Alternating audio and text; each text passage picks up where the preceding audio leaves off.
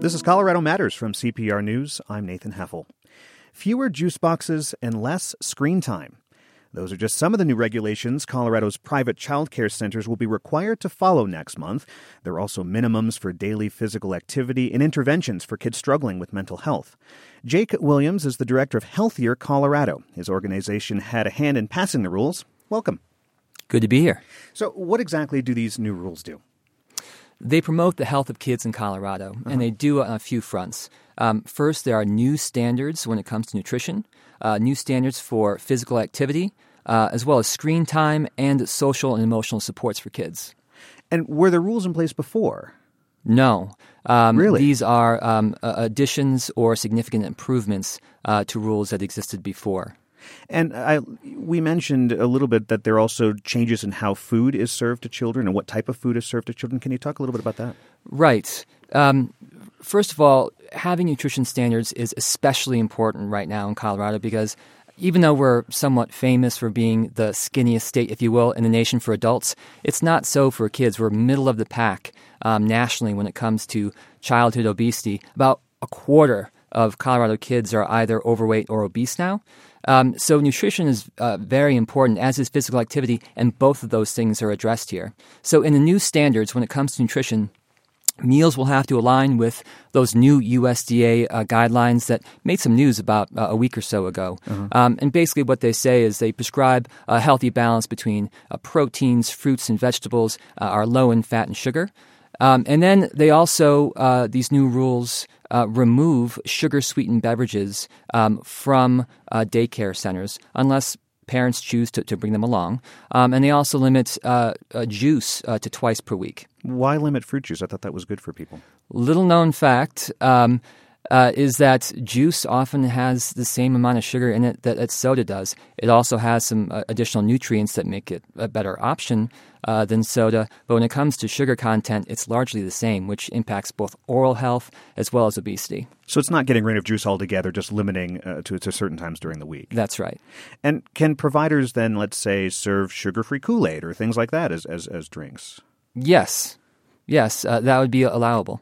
Okay. Now, these rules sound specific, but they aren't nearly as strict as rules proposed five years ago. Uh, how are the regulations the Colorado Board of Human Services passed last December different from this first batch? Um, the ones pa- the ones passed last December or five years ago? Five years ago. I'm sorry. Five yeah. Ago. Uh, so the ones that were attempted to be passed uh, five years ago um, I would say didn't do nearly as good of a job in hewing closely to some common sense principles. So here's an example. Okay. One of the provisions that was proposed five years ago um, would actually um, prescribe the number of crayons uh, that kids are supposed to be given in daycare centers. Um, and I think it's pretty hard to reverse engineer what the common sense principle is for something like that. It seems arbitrary, right? Um, but in these rules, for example, uh, take physical activity. Um, for full day uh, daycare programs, kids are now entitled uh, to an hour of physical activity a day. Uh, for half day programs, 30 minutes a day. And I think it's pretty easy to understand that um, kids need to be physically active in order to be healthy, um, and thus um, you know why these rules are in place and why you should follow them. I think it it goes, you know, uh, it can be pl- applied to any situation where um, rules are more likely to be followed if you know why they're in place in the first place. And, and so these rules are, are more popular than the first, I'm assuming. Yeah, this has been a product of uh, five years of collaboration between multiple stakeholders, including childcare providers. And so I think all that hard work has paid off in some pretty common sense and popular measures. I think it's important to, to have a sense of scope here. How many child facilities, child care facilities, uh, will this affect, and how many kids? This will affect over 100,000 children in Colorado at um, just over 2,000 daycare centers in Colorado. Uh, it doesn't apply to in home daycare centers. There are about 2,500 of those, um, but had they have fewer children, about 18,000 children in, in, in those facilities. So it's the bigger commercial ones. So not, let's say, a neighbor up the street who has two kids taken care of in the neighborhood. Correct. Okay. Uh, these rules also include limits on screen time as well. Could you explain what those are and, and, and the thinking behind them? Yeah. Um, screens are popular with kids. I can I can uh, speak to that as a parent. Um, I'm doing my best to limit it at home. Um, but what it does is it limits uh, TV time to 30 minutes per week. Um, with some um, uh, special occasion exemptions.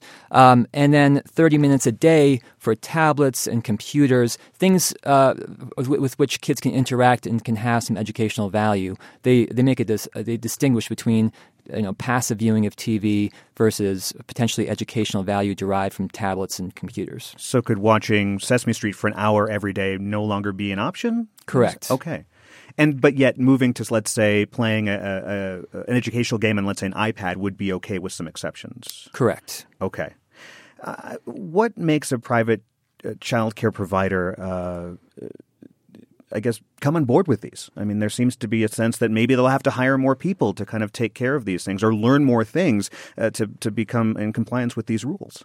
Well, involving them from the get go um, was a big, essential step in making sure that um, they'll go along with these rules in the first place. And also, um, these rules don't result in any additional costs for providers, which is a key element. Frankly, if they did, um, if uh, they uh, increased costs for providers and thus increased costs for parents, I don't think they would have passed. Hmm. Um, so, given those two facts, um, I think it's very likely that uh, these rules will be uh, widely understood and accepted by child care providers. This is Colorado Matters from CPR News. I'm Nathan Heffel. I'm speaking with Jake Williams. He's the director of Healthier Colorado. Uh, Jake, the new rules for child care providers also set standards for disciplining kids. What are those? Yeah, actually, what they say is number one, um, they should have a, a, written expulsion policy. Doesn't say anything about what should be in that expulsion policy. They should just have an expulsion policy so parents can understand if and when uh, a center chooses to expel the kid. And one of the big reasons why this was included um, is because um, preschoolers are expelled at a rate uh, three times higher than that of their peers in upper grades. Hmm. Um, and so it's this is a consumer problem. Uh, you know, there are a lot of parents out there who deal uh, with this issue of having their kids thrown out of, of daycare centers. So this is a way to help parents understand and everybody to be on the same page um, with respect to um, what the procedure is for expelling a kid. And so, for the for the private day, uh, child care providers, would that be because they want that tool in the toolbox if they need to uh, have a child no longer at the facility? Yes, and, and that that tool remains. Um, daycare providers can deny service. Um, you know, to anybody uh, within federal law, they obviously can't discriminate against any sort of federally protected class of, of, of people. Um, and they can remove and expel uh, kids as well. You know, uh, if a kid is violent, um, uh, that kid can certainly be removed. And there are, of course, mental health rules as well going into effect. Uh, talk a bit about those and how they relate to the expulsion or, or, or, the suspension of a child. Yeah, the intent of these new standards is to is to give kids with um, uh, emotional and behavioral problems a shot. And so, what they do is um, every daycare center in Colorado will now be offered uh, free training on how to deal uh, with these with these kids who are facing these behavioral challenges, and um, when an intervention is necessary. Uh, to help figure out how to deal with these challenges, the state will now dispatch a mental health consultant to these facilities to help them um, uh, work through the problem at no charge to those facilities. So there will be an extra uh, help there if there is a child that maybe has not reached expulsion or suspension that has some some mental health problems. Exactly. Uh, will this change the cost to child care uh, providers for people who may not have a lot of money to bring their kids to, to these facilities because of these rules changes? No, it's not going to increase cost, and it's going to improve um, uh, the experience of parents um, in that I think it'll lead to less expulsions, better support uh, for kids uh, when it comes to uh, mental health. And this is a concern. Polls show that 27% of Colorado parents um, have kids with whom they have a concern about mental health. And it's going to go a long way towards um, helping with the obesity problem we have here in Colorado. Because you really need to take these rules in, in a broader context. Okay. Um, the food and beverage industry spends $2 billion a year marketing products to kids, and studies show that 98% of those products are high in sugar, salt, or fat, and um, many or most of those products are designed to be addictive. and a lot of times the um, the cheapest food is also the the least healthy food. So we're in this environment where it's tough for parents, tough for families to make uh, sound choices when it comes to nutrition. And this is one common sense way that we can begin to uh, feed our kids properly, instill good habits when it comes to eating, as well as good habits when it comes to physical activity. Jake, thanks for being here. Great to be here. Thank you. Jake Williams is the director of Healthier Colorado. He helped organize parents to push for new regulations for child care facilities in Colorado. Those rules take effect at the beginning of next month. Still ahead, what is the most overlooked part of Colorado's history? We'll ask the state's new historian. This is Colorado Matters from CPR News. You're back with Colorado Matters from CPR News. I'm Nathan Heffel. Now, Colorado has a new state historian. She's Patty Limerick, and we had a question for her. What's the most misunderstood or overlooked aspect of Colorado's history? Her response the continued significance of American Indians. Limerick is a history professor at CU Boulder, where she directs the Center of the American West. She's joined in studio now with Ryan Warner. Patty, welcome to the program. Oh, thank you for having me. So, you think American Indians aren't talked about enough in Colorado history, particularly the Southern Utes? You say they've historically been very savvy when it comes to thinking long term about yes. natural resources in particular. Explain that. Well, the Southern Ute people have had a. Um, really striking approach to having this great resource of natural gas and, and oil on their reservation. And so they built a company, Red Willow, and that company has been very prosperous and has has uh, development in the Gulf of Mexico. I mean, it's really quite an extraordinary thing. They invest, they save and invest uh, the revenue. In many cases, they don't just squander it as some other groups in American society have been known to get great windfalls and to squander it. But they're really building for a for a permanent, lasting fund. Uh, so the Southern Ute people are certainly people to learn from and be inspired by and to note and to uh, recognize as really important players in our in our state and in our nation, for that matter. Very current players in our oh state goodness, and our nation. Yeah. And a myth that you believe persists about American Indians is that they are vanishing. You actually wrote a piece in the Denver Post about this. Um, in that article, you said that uh, they have been resilient and are very much a part of mm-hmm. contemporary and, frankly, urban communities. Where do you think the idea of uh, the vanishing American Indian came from? Late 19th century, uh, there was indeed a drop off in the uh, in the population. The disease impacts had been devastating. The uh, poverty and and confinement on reservations and changed economies or absent economies. I mean, there were all kinds of troubles.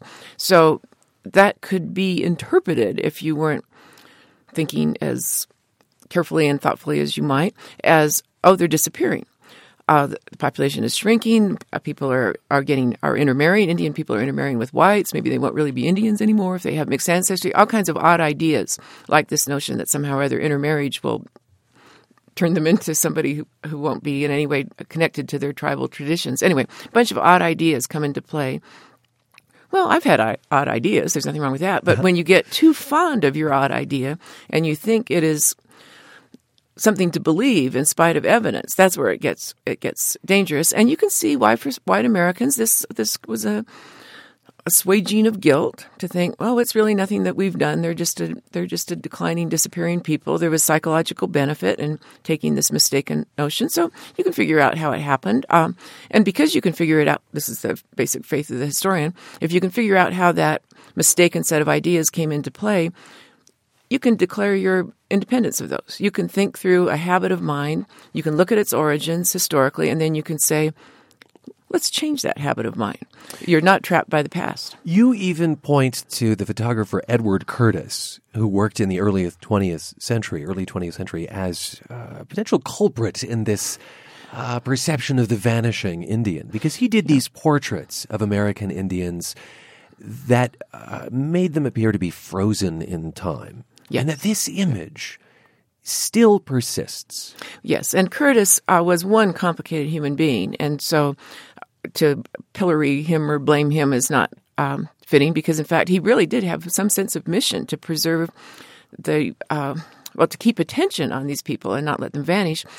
From at least from memory, whatever happened. So uh, Curtis, I wouldn't care to take a sharp stick and poke at him. Okay. Uh, and I especially wouldn't because one of his successors, I guess, is a Navajo photographer, Will Wilson, who has taken up the techniques of the of a century ago and takes photographs of contemporary Indian people in that Curtis like method and also takes photographs of non Indian people. So I have myself a photograph where I look like a vanishing relic. I mean, I'm in a, the same kind of sepia tone thing. Will Wilson does this great, great work of of just saying in, in a gentle, probably even good natured, um, humorous, ironic way, we're still here.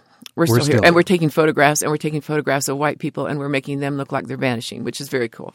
You're listening to Colorado Matters. I'm Ryan Warner, and Patty Limerick, who heads the Center of the American West at the University of Colorado Boulder, has another title to add to a long list of titles, and that is state historian.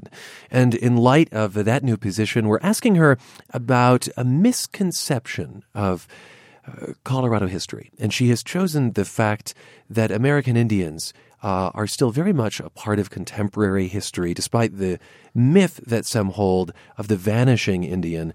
This is something she has written about extensively. And let's talk about the processes that have brought American Indians into cities, Yes, because there's yeah. there's an urbanization here that's an important part of the story. What are the drivers? Well, there's um, various ones. Some of them are just opportunity seeking, which all human populations have some version of that. And so, for many Indian people, it has been a matter of of choice of, of having a profession, having a occupation, and pursuing it into a city. And there's also some quite unhappy stories of forced relocation of a policy of the federal government of really not uh, entirely not consenting. We're going to take you off the reservations and we're going to resettle you in cities, and you are going to cease to be people of tribal connection and tribal identity. So that that policy in the mid 20th century that did a lot um, to increase the, the urban population.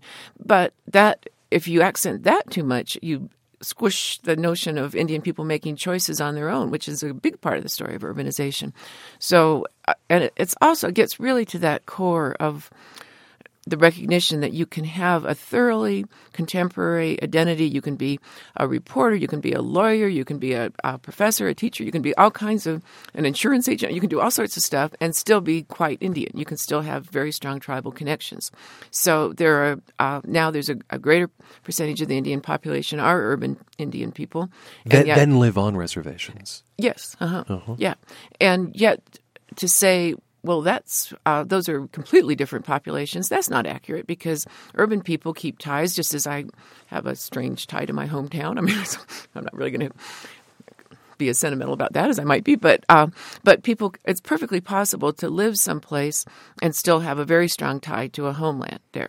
When we asked you to choose uh, a misperception, a misconception of history, and and you chose this, this perception of American Indians in Colorado, I- gather that's because you've had lots of interactions in which people have just been uh, ill-informed. Um, at- yes. What what do those interactions sound like? What do they you, sound like uh, situations where I actually have had people, non-Indian people, say to me, "Oh, are there still Indians?" I have had that happen at various uh, social encounters, cocktail parties, and so on. Or are there still Indians? And then that's often got the follow-up question: Are they real Indians?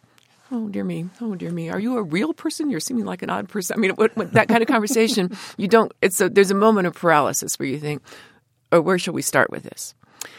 And in Colorado, that's not a problem. Where should we start with? Well, first of all, don't scold them. Don't say that's the dumbest thing I've ever heard you say. A person say, don't do that because that's not an educational stance. That that does not work with freshmen. If you say to freshmen, "Well, you don't know anything, do you?" That doesn't work with freshmen. So and you're saying that this uh, also does not work with adults, Uh, and that you, a- as if- state historian, are not going to take that kind no, of no, because that is a, a direct, fast route to failure if you take that. So, but what you can do is you can say, "Oh, it's so interesting that you would say that," because just a, a month or two ago, I was at the the anniversary, 40th anniversary banquet for the Native American Rights Fund, which is in Boulder, Colorado, and is a it's two blocks from where my office is. Native American Rights Fund is the principal litigating force on behalf of Indian rights, everything, water rights, religious rights, all kinds of rights, and it's I walk by there.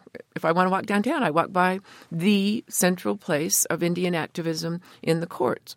So uh, the Cobell case, the famous case against the Department of the Interior for mishandling royalties of um, Indian resources. I mean, it's that's it is here. emanating from Colorado. It's from Colorado. So, and it's so present. Um, it's it's so not. Well, we'll have to dig around and see if we can find something that shows us that Indian people are still important. It's there. You, it's a website. You go there. You see the website. You walk by the place. It's it's there. and the case law is there to prove it as well. Yes. You are also interested, uh, as the new state historian, in shedding light on uh, Colorado's American Indians who served in the military, Yes. in particular. We are at the 50th anniversary, essentially, of the Mm-hmm. Vietnam War.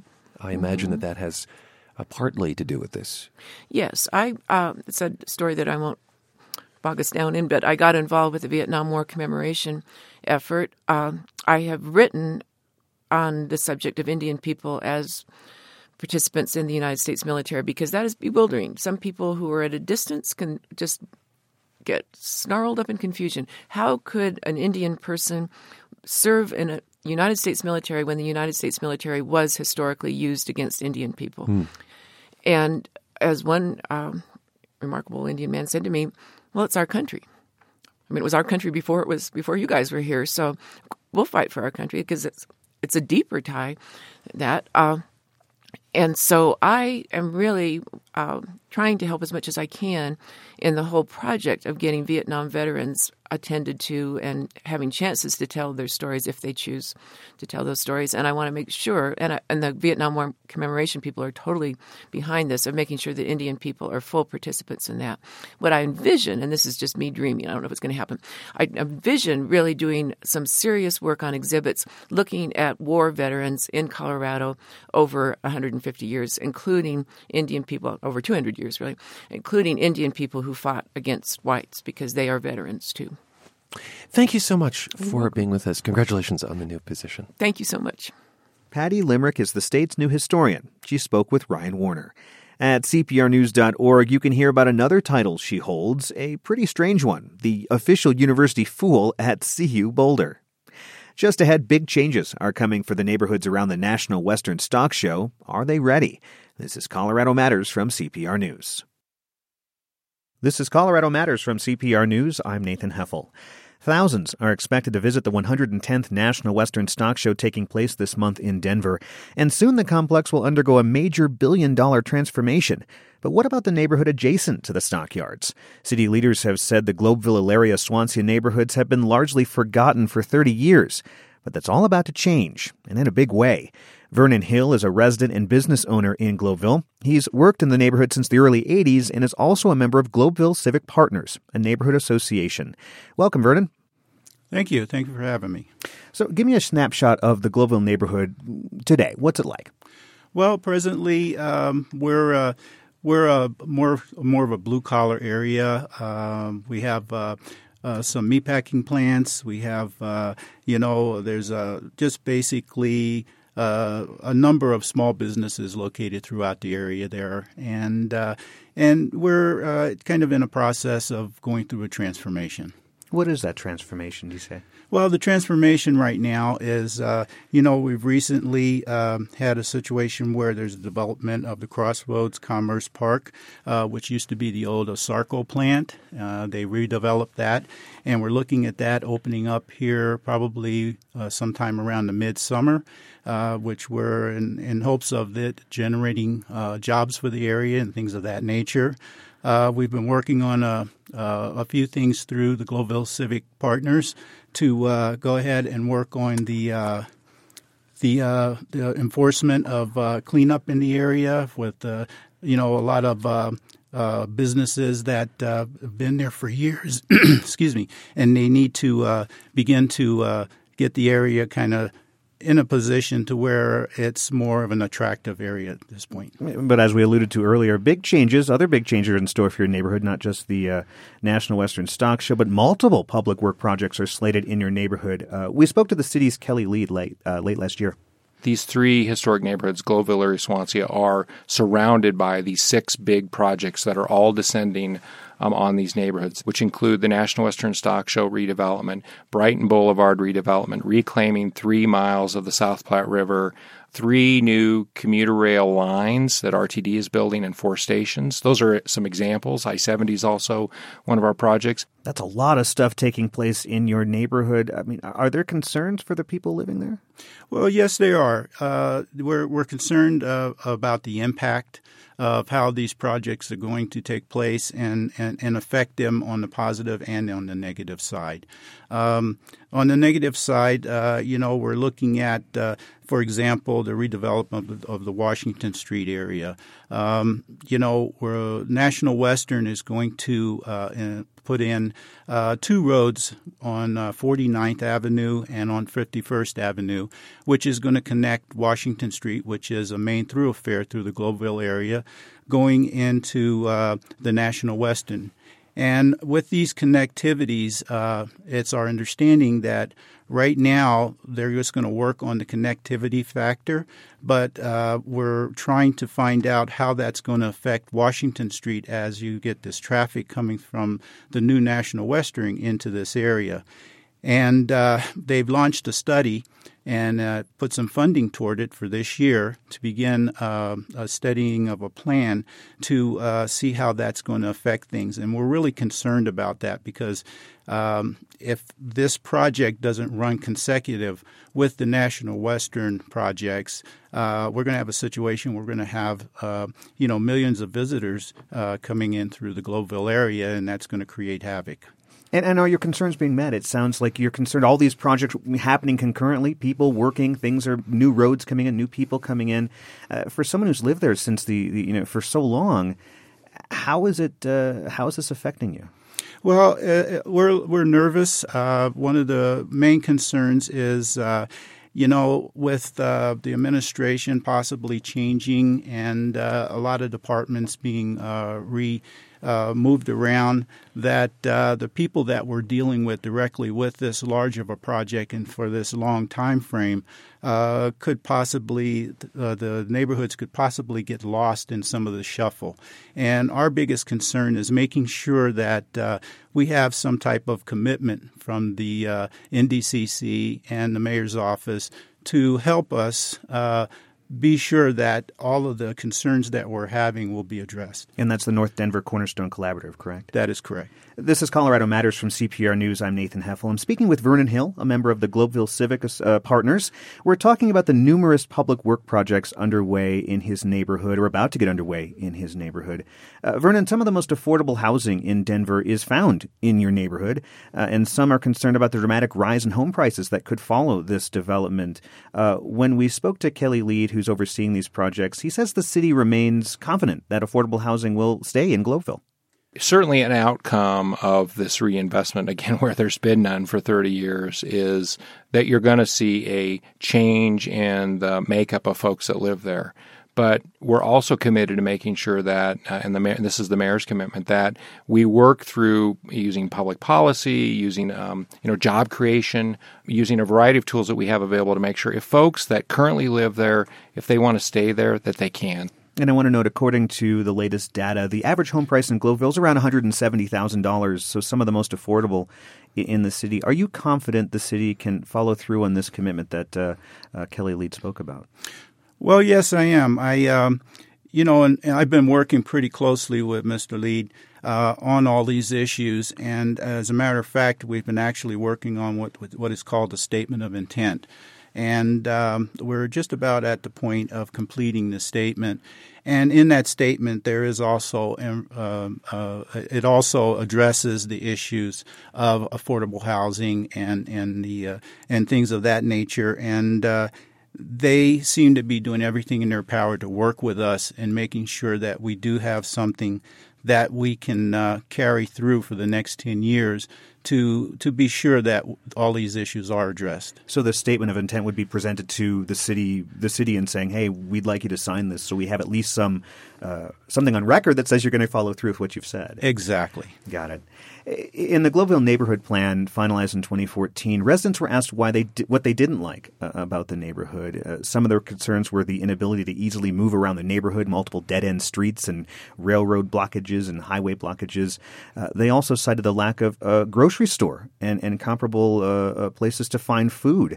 Um, has the city been listening to your concerns? Well, yes, they have. Um, we haven't had a lot of effort put into that at this point. And there is a concern that, uh, you know, there's a lot of commercial property throughout the, uh, the Globeville area.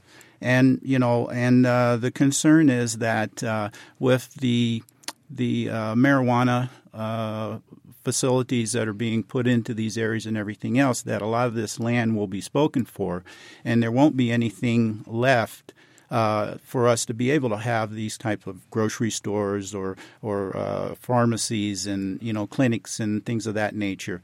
And so what we're trying to do here is. Uh, see if the city could give us some incentives or, or give some of these uh, these commercial developers incentives to go ahead and put these kind of uh, uh, facilities in our area. Now, where is the closest grocery store to, to your neighborhood? Well, at this point, uh, the closest grocery store is about two miles away, and it's it's it's really kind of disheartening sometimes because you know you're there all the time, and you see people going to a 7-Eleven store and coming out with four or five bags of groceries just because they may not have transportation or not be able to go that far to buy groceries and things that they need. And for people that are in a low income bracket, that's really kind of puts them in a dire strait effort.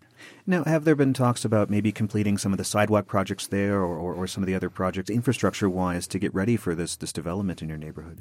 Well, there has been talk of it. Um, one of the biggest issues that we always run into is funding. Mm. Uh, you know, although the C2 passing uh, has uh, uh, uh, you know uh, did a lot of the funding that's uh, involving the National Western, and that was the funding, uh, the existing funding tax for rental cars and, and lodging. Yes, yeah. yes, and that's the biggest first part of their project going through. There's only a certain portion of that money that can be used into the neighborhood areas. So once we get down, say for example, the connectivity of the National Western to Washington Street, they can go ahead and they can, uh, you know, that, that money pays for that all the way down to Washington Street, but it doesn't address Washington Street.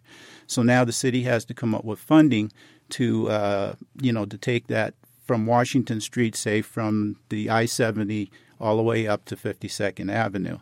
And so now what we have is we have a situation to where they have to get to find the funding somewhere else in their budgets to get this done. And that's that is one of our largest concerns. And then also we have a lot of areas over there that uh, you know there's uh, the infrastructures of the streets aren't there. We don't have sidewalks. Uh, some of the streets are in very poor condition, and this stuff needs to be addressed as well. But we have to work together with the city on finding the funding to get a lot of these things done. Vernon, give me your vision for the Globeville neighborhood. Let's say ten to fifteen years from now. What do you want it to look like? Well, I'd like to see it's a good question. I'd like to see uh, a lot of things going. I'd like to see commercial investment uh, in the area to address the food desert throughout uh, through tax incentives. I would like to uh, uh, see the job situation uh, begin to to to get a lot better to where people aren't working um, for just the lowest possible wages. Um, I, I, would like to see our schools. Uh, right now, our areas have the lowest rated schools in the city of Denver.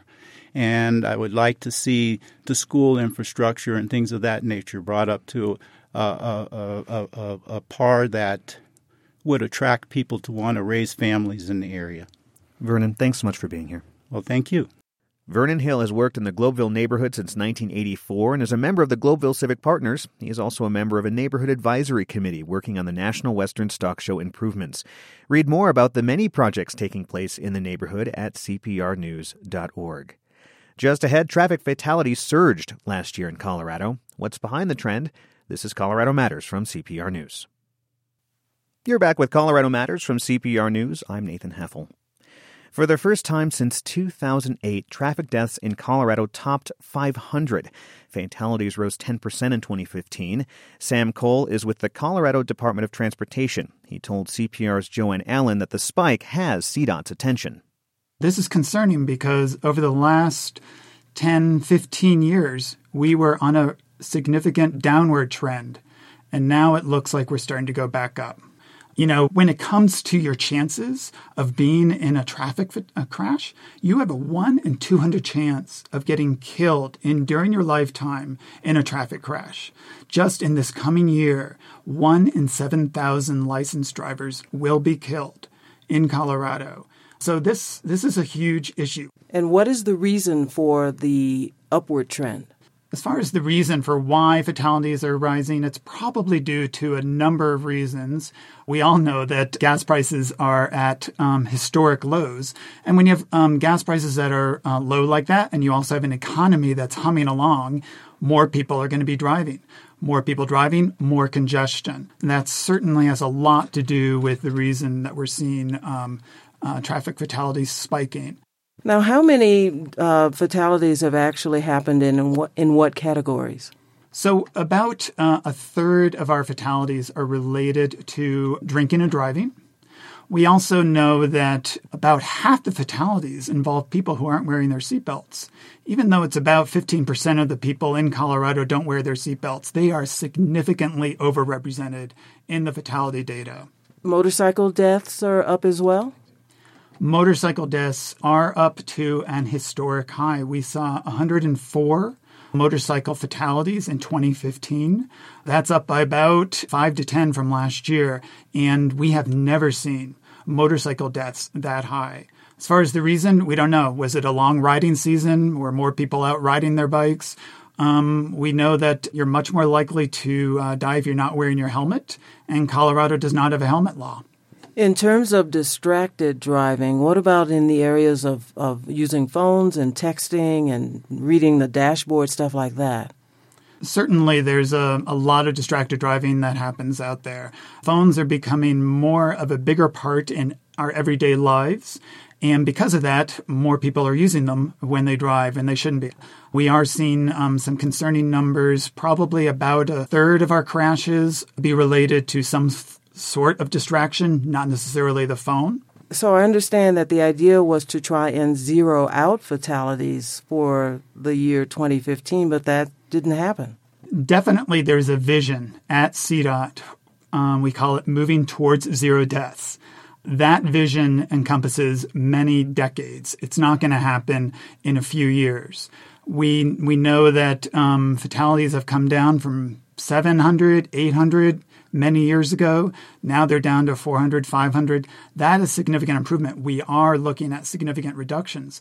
Um, this latest spike is a concern, though, because that is not going to get us towards zero deaths without um, redoubling our efforts to actually making some inroads. What is CDOT going to do about this problem?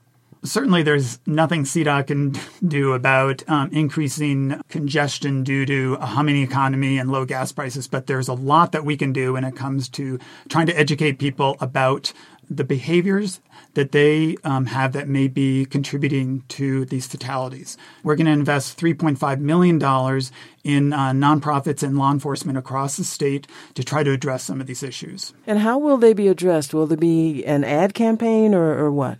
Well, CDOT funds both our um, law enforcement partners. It could be a, a law enforcement uh, campaign around uh, drinking and driving or distracted driving. Uh, it could be um, simply uh, a campaign amongst some of our traffic safety advocates to get people more people to wear seatbelts.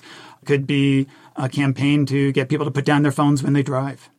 CDOT Sam Cole speaking with Joanne Allen.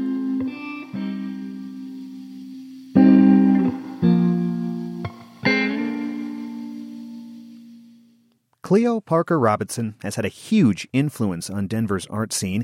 She helped start the Denver School of the Arts. She choreographed Opera Colorado's first production, and she leads her own dance ensemble. She was born in Denver's Five Points neighborhood and grew up in the era of segregation. This week, her ensemble hosts the International Association for Blacks in Dance. Robinson is a founding member, and her company will perform during the conference. She spoke back in May with Ryan Warner. Cleo Parker Robinson, welcome to the program. Ryan, great to be here. Thank you. In your own work, you often draw on, you know, heavy themes, important themes like social injustice. Why do you feel compelled to include that kind of commentary in dance? Well, I think it's a lot about how I was raised. I was born in Denver in Five Points and, of course, at the Rossonian. And, and I was able to grow up and integrated. Even though it was segregated, the music brought people together.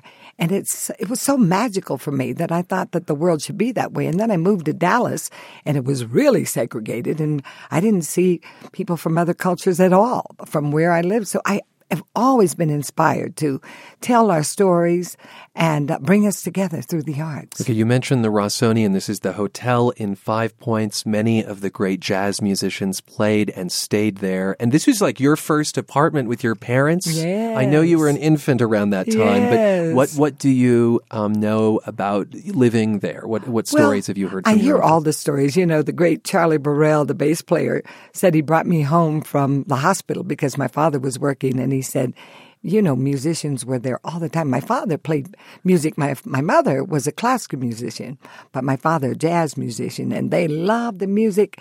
And I hear about it all the time. But I I didn't move too far from Five Points, so I always knew about what was going on at the Rossonian. But you had um, mixed race parents. Yes. How was that perceived in that era? Well, you know, my father's African American and my mother was white. You know, so at that time during the Jim Crow laws, they couldn't even get married in Denver. They had to go to five different states before they got married. So it was really about love. And uh, even in the Rossonian, it was the only hotel for blacks.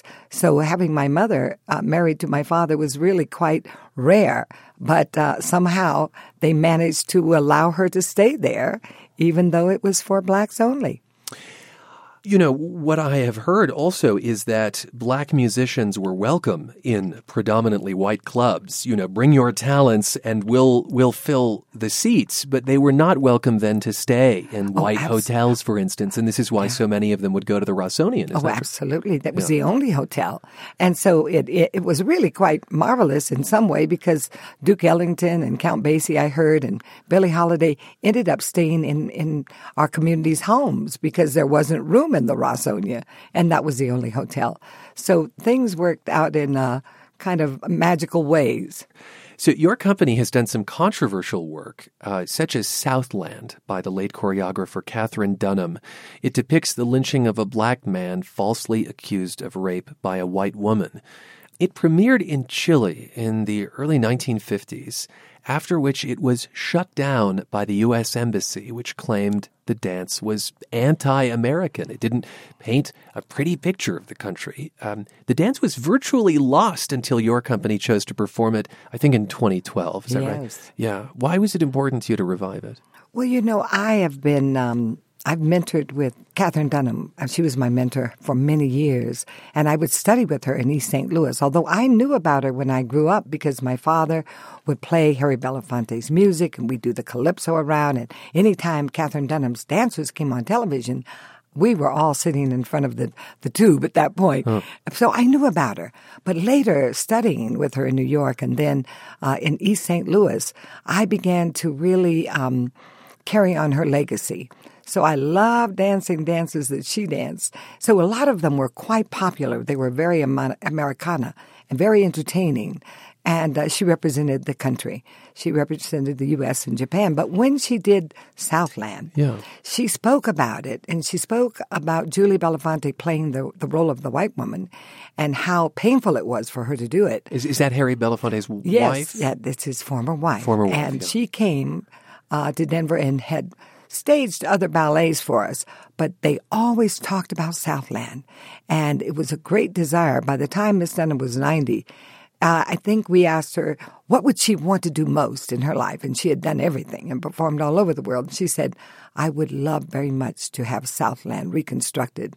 So it was sort of like her last wish, and um, asked us to do that. Did she get to see the show? She did not, but she knew we were going to uh, delve into it and find the archives, find the scores, find the material. Uh, her husband did the the wonderful sets, so it was very hard to find all of these things. But we did mount it, and we took it to the University of Florida after we premiered it at the Newman Center. You did choreo archaeology. Yes, way, we didn't you? That was way deep. Yeah.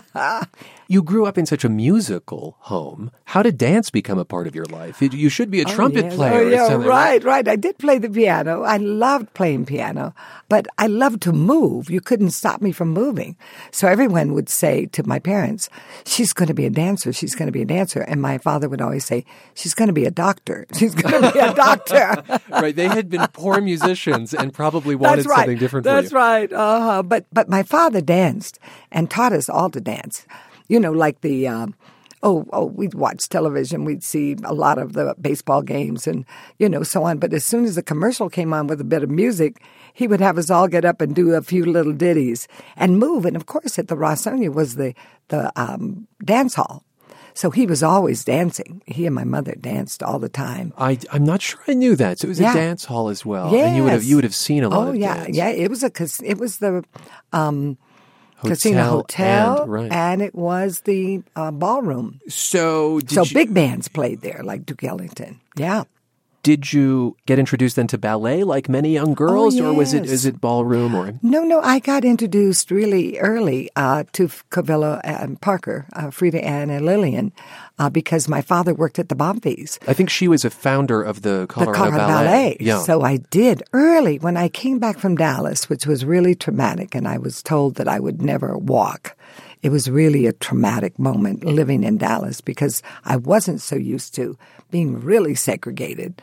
Um, my my mother was white, and my father wasn't with us, and we were in a totally black community with no white people around because it was so we really almost had to hide my mother. It was really quite bizarre. So moving back to Denver. My father got the job at the Bonfils Theater. So I was around 13, and from that day on, I went into musical theater and I found out about this wonderful Lillian and Freidann and the ballet, and that was it. I started um, studying and um, going to New York then. In the stories that you have peppered us with, we've heard lots of different locales. So you've been in St. Louis, you've been in Texas, you also spent uh, your prime dancing years in New York City, but you chose to return to Denver Oh, in, in your adult life. Um, just briefly, why? You know, I, I felt so connected to family. Um, I went to Colorado Women's College, even though I was in New York. I um, began a school early, uh, right out of right out of college. I was teaching at CU, and I loved dance, uh, even though I was studying pre med and doing all that that I think my parents would have loved. But I loved dance. But when I went to New York at nineteen. I felt as though we were somewhat cheated in Denver, that everyone saw Denver as a kind of kowtow. So therefore, I wanted to make a difference here for young people to be exposed to the arts. And you appear to have no regrets about no that decision. No regrets. I love every bit of it, every day of it. You still dance yourself in addition to I doing do. choreography. I do. I, I do. I dance every year and granny dances to a holiday drum. I do, and I have a ball. That's choreographer Cleo Parker Robinson speaking with Ryan Warner. This week, her dance ensemble hosts the International Association for Blacks in Dance.